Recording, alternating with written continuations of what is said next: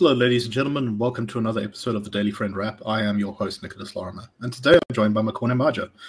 Let us get into the news of today, and I think the first thing we're going to talk about today is the former Vice-Chancellor of UCT, Professor Phakeng, who has been absolutely eviscerated in a massive report compiled by retired Supreme Court of Appeal Judge Lex Mpati, basically describing her time as running UCT as one where she encouraged racial division, bullied people, and did all sorts of other terrible things.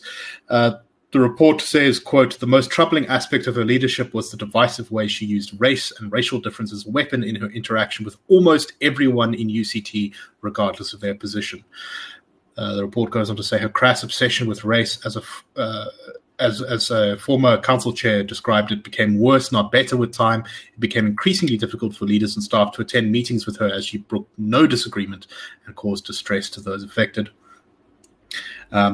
It includes incidents where, according to people interviewed by the report, by the people working on the report, Phakeng insisted that she was, quote, "the only real black person in the executive because she had kinky hair," and she dismissed claims by anyone else who identified themselves as black. One particular exciting incident, I suppose you could call it, was when she was arguing with an HR manager who describes herself as black, but Phakeng referred to her as colored and refused to call her a black person. At one point, this HR official began a sentence with the phrase, "as a black person," and Phakeng interrupted her and said, "You're not black. You don't have hair like me. You don't smell like me. You don't look like me. And you don't taste like me." In a different incident, the same HR manager was sent crying from a meeting because Phakeng was apparently ranting at her incoherently, according to the report. So a controversial figure with many supporters on social media, but also very many detractors, particularly within the administration of UCT. And Makone, you said you were struck by how after her tenure at UCT, which this report suggests was a little bit turbulent to say the least, she still walked away with a 12 million rand golden handshake. What do you make of all this? I am in utter shock at that shakedown of 12 million rands, which I had said, Nick, that I hope was conditional, said to be conditional on the basis of the report coming out and the findings of the report determining whether indeed she should be paid out that 12 million rand golden handshake. I mean, reading these exchanges and the transcripts, it reads like a high school playground exchange between a bunch of mean girls. It's very hard to believe that this is the academic institutions, the most revered, most prestigious academic institution in the country, right? With so many accolades and so many awards, I could hardly believe that that was the chancellor for that institution. I was also particularly struck by the level of gatekeeping that took place there on what constitutes black and what's not black. For all I know, I don't even have enough taste to be black like her. But all in all, utterly disappointed. And not surprised, though, by how profitable an enterprise race hustling is. Yeah, I think this is unfortunately a great example of why such racial divisiveness remains in our public discourse, in the senior levels of our institutions, in our elites, in our politics, because for some people, you know, it is an effective way to advance themselves and to crush dissent.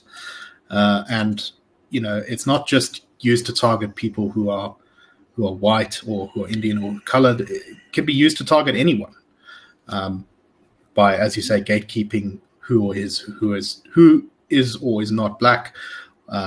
It is extremely poisonous for the atmosphere of any institution that something like this takes hold in. So I'm glad this report is out, because hopefully it will foster a bit of national conversation on this kind of behavior in certain elite institutions. Mm. Okay, let us move on to our next topic. And this one, there's been a lot of I've seen the people who I pay attention to in the media and in economics, saying that the medium-term policy budget speech by Enoch Godongwana was reasonably good. It at least committed to some reining in of spending. There are other critics who say that we shouldn't be fooled, that this is not really going to actually fundamentally change the financial position that South Africa's in. But one of the aspects which I really am not too enthused by is how some of South Africa's worst-run municipalities are having their Eskom debt written off. Apparently, 2 of the 10 most indebted councils to Eskom, those being Mfuleni and Emalahleni. Mfuleni is, I think, in southwest Gauteng, and Emalahleni is Witbank. They have been pretty close to, they have been defaulting on their payments to Eskom for a substantial amount of outstanding debt. But they applied to national government to have that debt written off, and apparently they are having their debt written off along with 67 other municipalities. 28 councils, according to the finance minister, had already been approved for this debt relief. And these 2 municipalities in particular owe a combined 13 billion rand to Eskom, which will be taken over by government. Not a great incentive, Makone, to say to your some of your worst-run municipalities, "Oh well, you guys are so badly run that I guess we'll just write it off." What do you make of this? I think one of those municipalities, Mfuleni, I believe, has one of the largest amounts in terms of court defaulting court orders against it. And I think that court order or judgment was made in 2020, so during COVID. So these issues have been looming for a while. And like you said, we're placing the incentives in all the wrong directions, right? Essentially, the message we should take away from this is if we go for long enough periods of time not paying our rates, we will have relief being provided to us by the National Treasury at a time where debt is so high in South Africa, where you are etching a 75% debt to GDP ratio, where a quarter of our GDP now goes to debt servicing costs. It just feeds that cycle and that cyclical loop of ineptitude in municipality being rewarded, right? Because we know that not only will the people who work at those municipalities not be fired for poor revenue collection mechanisms, which we should discuss and have a robust discussion about that in the country, but they'll probably be elevated to one or other position, either in parliament or a bigger office in local government. But again, the incentives are in all the wrong positions, and that's how we never actually get to fix anything in this country. We just put a plaster on it, whether it's through a bailout or, as the minister has done now, just giving them relief and paying off the debt. That's exactly right. And without meaningful reforms and a track record of reforms, which shows that these municipalities are able to start making more money, start collecting that money, start spending the money correctly. Because in some of these municipalities, you actually do have the people paying. There aren't actually that high levels of defaulting. But then the municipal budget is redirected to somewhere else or stolen or something like that, and the bill doesn't get paid despite people actually paying their bills, which is even worse than having widespread defaulting. So I think these municipalities need to show first that they really, really have actually fundamentally turned themselves around before they get anything like debt relief. Anyway, last topic for today. There's been a lot of controversy recently over Eskom's use of coal power. About 80% or something like that of the country's power is produced by coal, a small amount by nuclear power, and then also some by various other things, the open cycle gas turbine, diesel generators, the wind and solar energy, making a small amount of additions to the power grid, but a growing amount. And one of the battles has been over quality of air, which many environmentalists have in particular attacked Eskom for.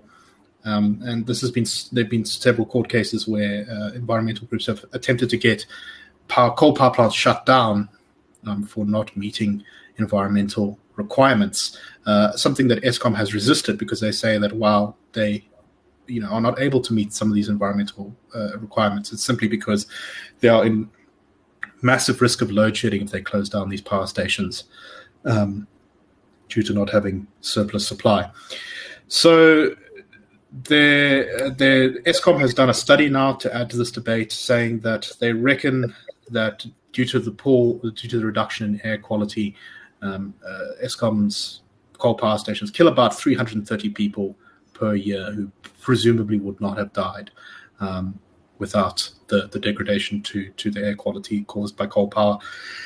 Environmental groups claim that number is much higher, between 650 and 2,000 people a year, depending on the group and the study concerned. But Makone, this is, to me, seems like a really classic case of trade-offs. What exactly do you want from your power system? What can you afford? What costs are you willing to bear, and what costs are you not willing to bear? I'm not a huge fan of coal power in of itself, although I recognize that it's very cheap and has a lot of positives, especially for South Africa, a place where we have huge amounts of coal. But then we also have to look at the alternatives, don't we? If we didn't have these coal power plants, what would the costs of that be?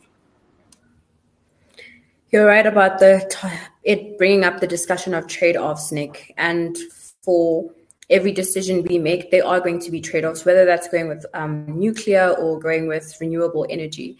And essentially what you want in a power station is either two of three things. We can't have them all, right, in light of trade-offs. You can have cheap energy, you can have reliable energy, or you can have clean energy. With coal, you are supposed to, being the keyword, have reliable energy, right? Which would be one breakdown or one period of load shedding in a 10-year duration. And then you also have cheap electricity. You don't have clean electricity. So we sacrifice that. We sacrifice clean air. With nuclear, you have all three, except on the cheap side, it gets cheaper the longer the nuclear facility operates. Then you can pay off the debt in which you incurred. So you certainly have clean energy, you have reliable energy, not so much on the cheap side. So again, you forfeit one of the three requirements. And similarly with renewable energy, you will have clean energy. You will miss the reliability of the energy because of dunkelflaute, like depending on how good our weather is doing, will you have reliable energy? And then you'll also have cheap energy. But I, as a South African today, am willing to sacrifice a few. I think we would be sacrificing fewer lives to poor air quality than we would if we were to do away with coal power stations as quickly as, say, Germany or Kenya is doing, and brought in renewable energy. I think we would lose far more lives to poverty if we were to just uproot coal power stations today and switch to a different form of energy. So again, trade-offs need to be made. As it stands today, I see coal being the best option for us. If we can get Eskom working back to its historical performance, and then we can phase it out. I'm keen to phase out, because to phase out coal power stations eventually, just not rapidly. I think it needs to be over a long, sustained period of time. I agree definitely with that last point, that rapid change for a country that's in the financial and sort of electricity position we are in is really not advisable. And ideally, I would like to see a time when South Africa fully embraces nuclear power in particular, as I think that is the best solution. But anyway, that is all the time we have for today. I hope that you found the show interesting. And that is indeed a wrap.